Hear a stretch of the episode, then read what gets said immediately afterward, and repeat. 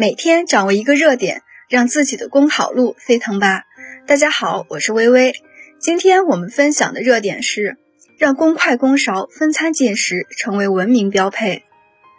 中国人的饮食方式经历了一个漫长的发展进程，很长时间以来，围桌共食已成为普遍习惯，也是一种文化符号。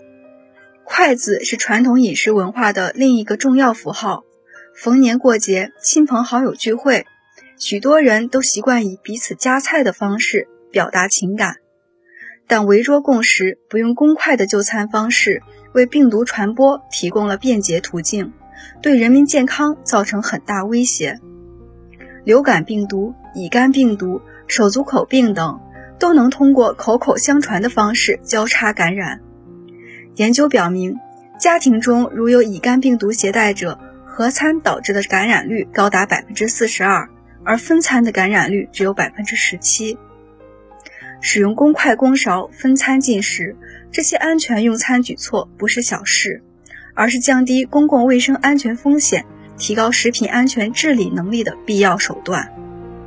一、需要强化宣传力度，特别是可以以全民抗疫为凝聚社会共识、重塑文明习惯的契机。推广公筷公勺分餐进食，摒除一双筷子吃天下的旧习。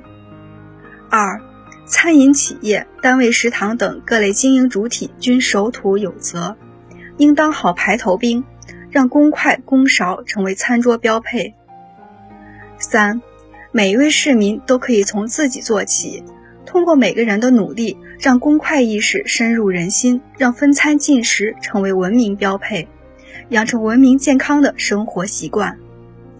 好了，以上就是今天的热点分享。想获得更多文字版资料，可以关注微信公众号“公考提分营”。感谢您的收听，我们明天再见。